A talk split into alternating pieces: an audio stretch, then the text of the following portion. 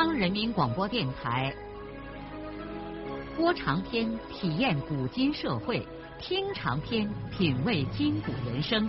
让我们的故事传到千家万户，让每一位听众走进我们长篇联播的新天地。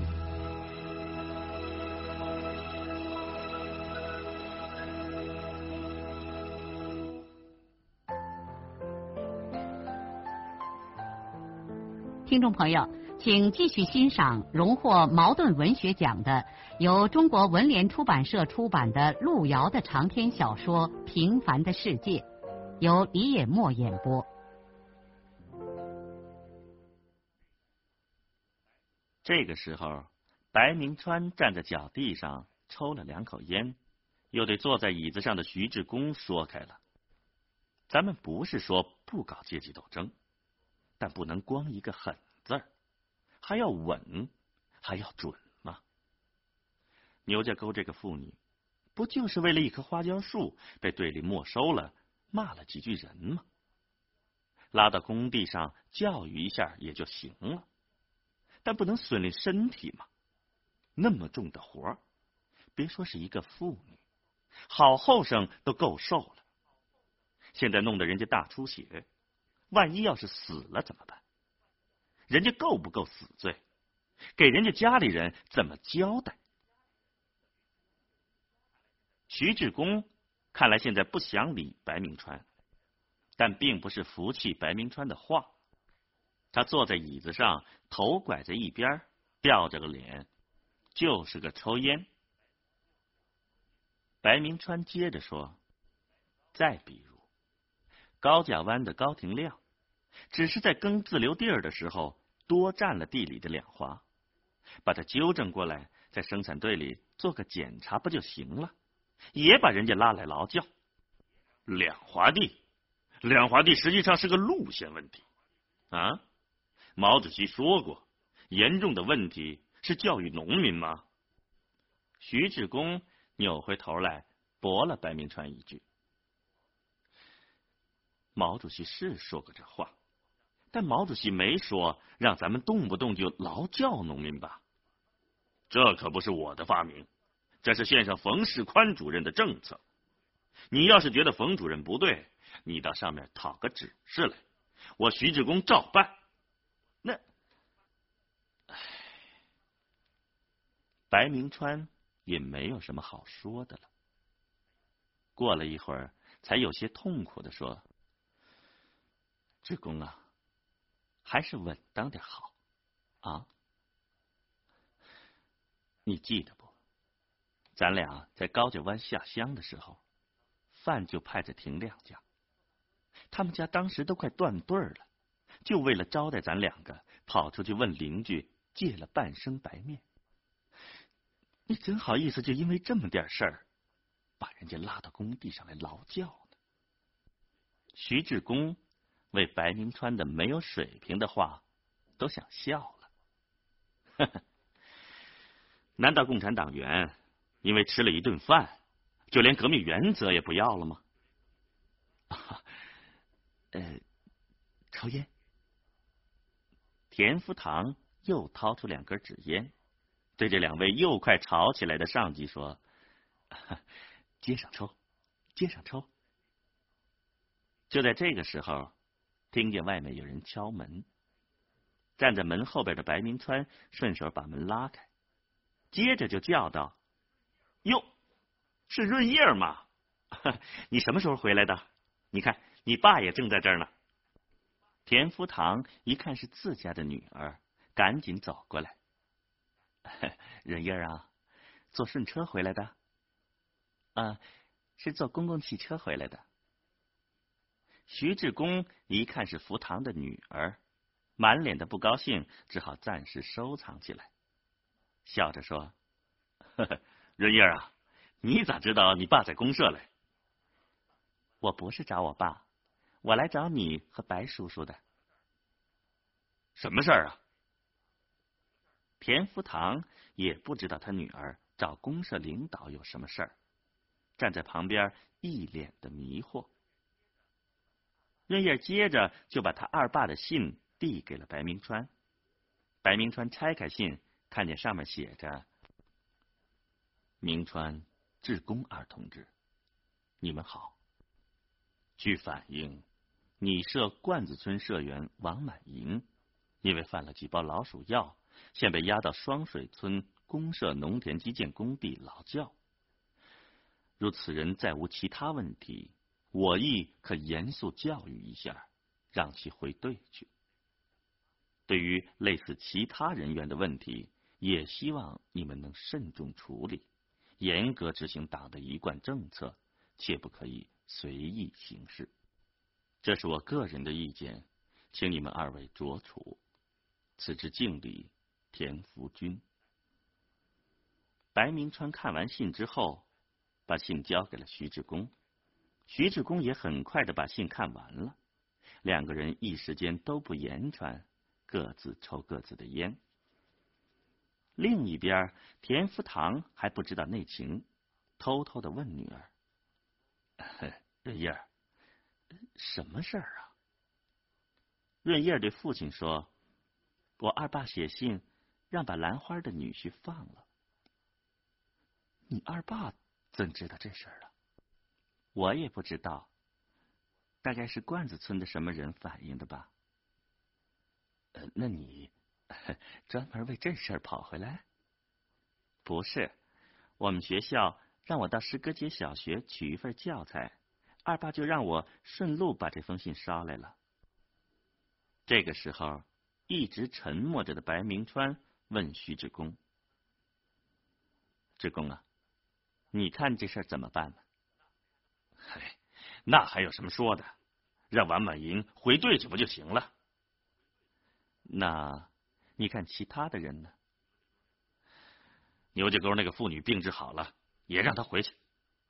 至于其他人，那总不能都放了吧？我徐志公没什么，你是一把手，你看着办。徐志公又把球一脚踢给了白冰川。白明川想了一下，也只好说：“那就先按你说的办吧。你负责农田基建会战，有些问题罢了，咱们再研究吧。”白明川说着，便拿起了电话，让话务员给他接公社医院。喂，牛家沟的那个妇女现在怎么样了？啊？血止住了，好，我和徐主任一会儿就过来。他放下电话，对徐志公说：“血止住了。”徐志公看来也松了一口气。啊，那咱过去看看。润叶马上对他们说：“我一会儿还要回县城去，你们能不能给我挡个顺车？”米家镇到咱们县城的班车已经过去了。田福堂对女儿说：“你不回家了，干脆回家住上一夜，明儿早上再走嘛。你妈常念叨你不回来。我明天早上有课，今天必须回去。哦，那这样你还是回城里去吧，不能误了工作。”徐志公说：“哎呀。”这过路司机，我和白主任认得不多，哈哈，看来只能让街上食堂的人去挡了。白明川说：“是啊，司机过路吃饭都在食堂里，跟厨师大部分都认识。这样吧，职工，你干脆到食堂找个人给润叶挡车去，让我给咱到医院去一趟。”那好，徐志公很乐意去给润叶挡车。因为他不愿意去医院看那个母老虎，他知道那个妇女恨他。石歌节食堂的胖炉头拦住了头一辆路过的货车，润叶坐在了驾驶楼的空位上。送走了润叶之后，田福堂推着自行车问徐志公：“徐主任，你今天不去我们村了？”公社有些事儿，我今天不去双水村了。你回去给高虎和玉婷捎上个话，叫他们把王满银给放了啊！呃，就这事儿啊，呃，那你放心，我一定把你的话给传到了。田福堂告别了徐主任，就骑上他那辆缠着黑回绒的永久牌自行车，起身回双水村了。田福堂一路骑着车子，脑子里乱糟糟的，想着许多事儿。他穿着一身旧制服衣裳，高大的身板有些单薄。一张瘦条脸上栽着一些不很稠密的胡须，由于脸色显出一种病容似的苍白，那胡须看起来倒是黑森森的。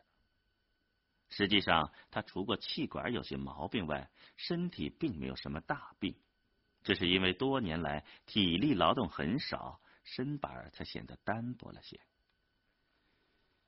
可是他每天并不闲着，开会、思谋。筹划指挥，给大队办各种交涉，争各种利益，也是一个大忙人。在石歌节几个大队领导中，他无疑是最有名望的。公社不管换上多少茬领导，他都能和这些领导人保持一种很热火的关系。这的确也是一种本事。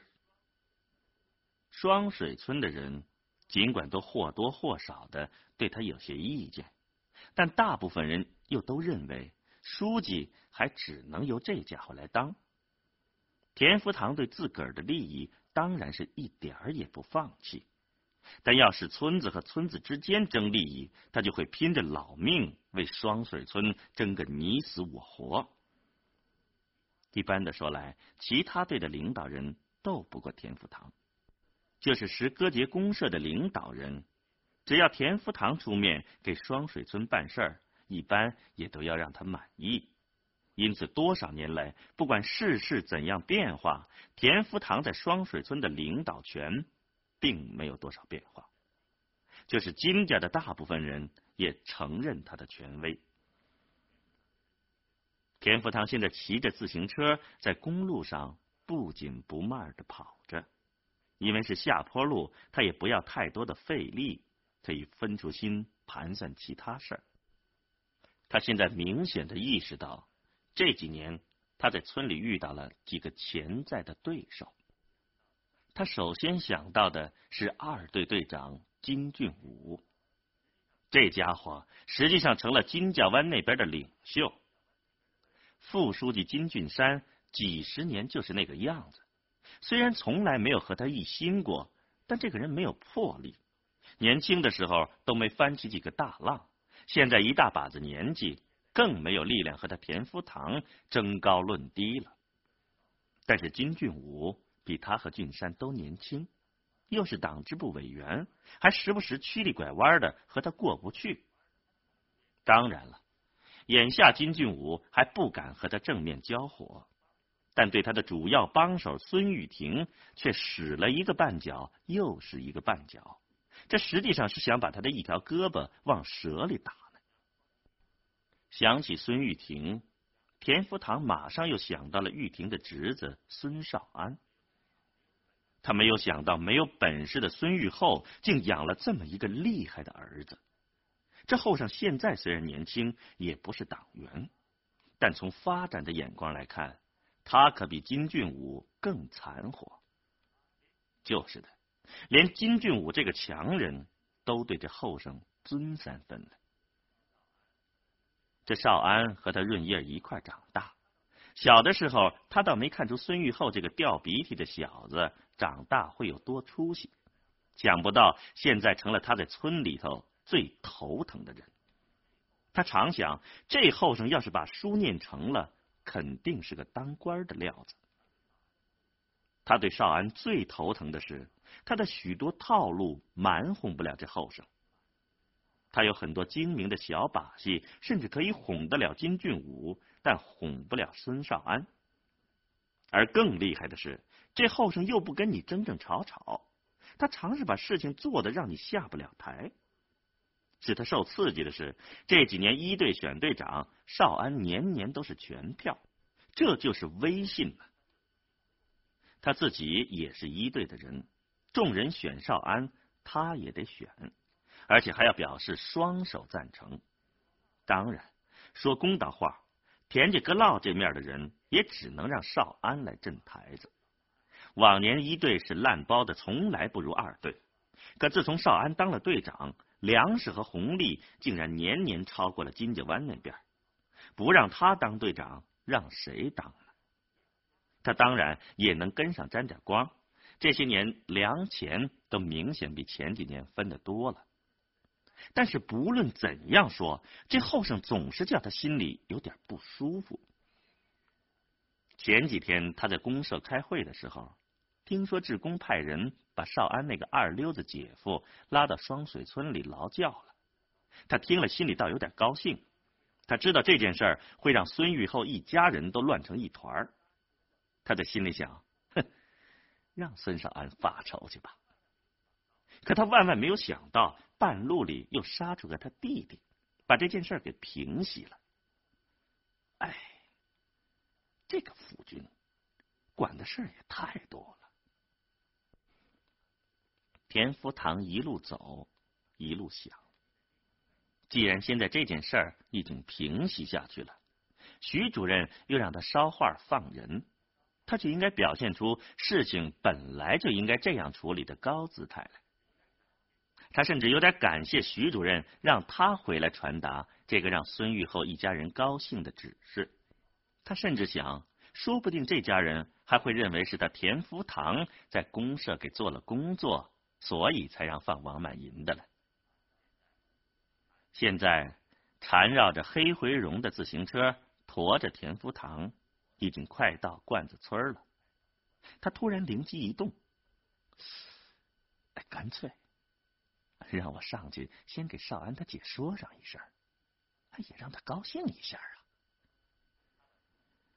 他把自行车撑在罐子村的公路边，就上兰花家去了。罐子村谁家住在什么地方，他都很熟悉。可他走到兰花家门口的时候，才发现门上吊着把锁。于是田福堂很扫兴的转回身，背抄着手，又回到了公路上。他对自己非常不满意的摇了摇头。他本来就应该想到，满银一出事儿，兰花就肯定会跑到双水村他娘家的门上去。另外，他对自己更不满意的是，他的行为看来似乎是在向少安一家人邀功。真是，我田福堂什么时候学的这么下贱？他甚至有点面红耳赤的，又骑上自行车，很快的向双水村赶去。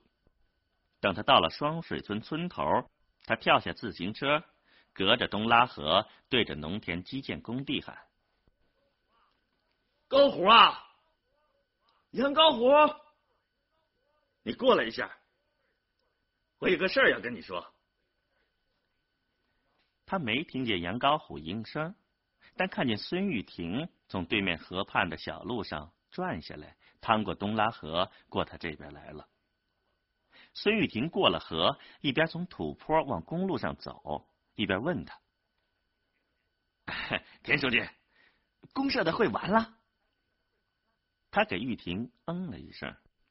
他看见玉婷还是那副样子，破棉袄金子的两颗纽扣之间别着一卷子学习材料。两只烂鞋补丁落补丁，想往快走吧，但为了将就那双鞋，两条腿绞在一起，急忙走不前来。田福堂被这位忠实助手的稀罕样子都快逗笑了，一时间他想起来自己还有几双旧鞋，干脆送给玉婷去穿吧。孙玉婷上了公路，走到他跟前说：“田书记，高虎不在。”带着枪到神仙山打山鸡去了，什么事儿啊？公社决定就把罐子村你那个侄女去放了。徐主任有事儿今天不回来，让我把这话捎给高虎和你。孙玉婷听了十分高兴，这事情如此处理，对他也是只有好处而没有坏处。他很崇拜的看着田福堂说。这肯定是您在公社给说了话吧？呃，不管怎样，让满银回罐子村去吧。高虎不在，那这事你过去说一下就行了。孙玉婷犹豫了一会儿，呃，田书记，还是您晚上给高后说这件事儿吧，让他宣布。我和满银远近算个亲戚，我宣布这事儿，怕政治影响不好。田福堂很满意玉婷同志政治上的精明，呃，那也好，罢了，我给高后说。反正今天也快收工了，让满银再受一回的罪吧。田福堂说完，就推着自行车回家去了。孙玉婷又按着原路返回了农田基建会战工地。第二天早晨，王满银在老丈人家里吃完了饭，就和兰花带着两个娃娃起身回罐子村了。王满银已经累得像散了骨头架子，一缕头发耷拉在汗迹斑斑的额头上，手里拉着四岁的女儿猫蛋儿，松松垮垮的走着。不过，终于是被释放回家了。他脸上带着说不出的轻松和愉快，一路走，一路嘴里还哼哼唧唧的吟着信天游的小曲儿。兰花把两岁的儿子狗蛋儿抱在自己热烘烘的胸脯里，跟着他的二溜子男人身边，也喜得眉开眼笑。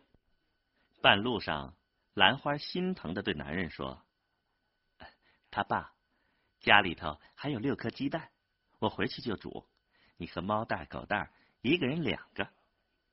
王满银高兴的把嘴一咧，竟然放开声唱了两段子《信天游》。青线线的那个蓝线线，来个硬硬的彩。生下一个兰花花儿，实实的爱死个人。五谷里的那个田苗子儿，树个高粱高。一是三生的女儿呀，输了我的兰花花好。兰花涨的是满脸通红，跑过去用他那老茧手在王满银的后脑勺上猛拍了一巴掌。王满银脖子一缩，眼睛一瞪，嬉皮笑脸的把舌头往外一吐。他这副鬼样子。把两个孩子都给逗笑了。时间过得既漫长又飞快，转眼间就到了夏天。这是黄土高原一年里再好不过的日子了。孙少平好不容易在县城的高中熬过了半个学期，这第二个学期刚开学不久，少平的情况也依然没有什么变化。除过每天劳动半天之外，也就是政治学习。在大部分的日子里，他还是要啃黑高粱面馍，而且还是连一个饼菜也吃不起。在上学期刚上学的那些日子，他对自己是否能够上完两年的高中已经没有了多少信心。他曾经想过，读上半年高中，回农村当个小队会计什么的，也就凑合了。何必硬撑着上这个学，受这份罪呢？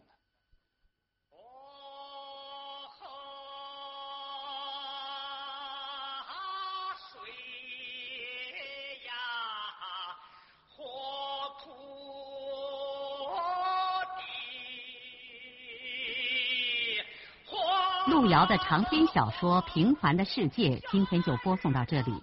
您听了以后有什么感想、体会和建议？欢迎来信告诉我们，来信请记中央人民广播电台听众工作部，邮政编码幺零零八六六，请明天继续收听。节目编辑叶咏梅。